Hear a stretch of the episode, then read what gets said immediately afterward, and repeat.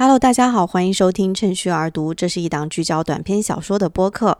非常感谢大家一直以来对趁虚而读的支持。在九期节目之后，我们决定休息两个月，在十二月份再次更新，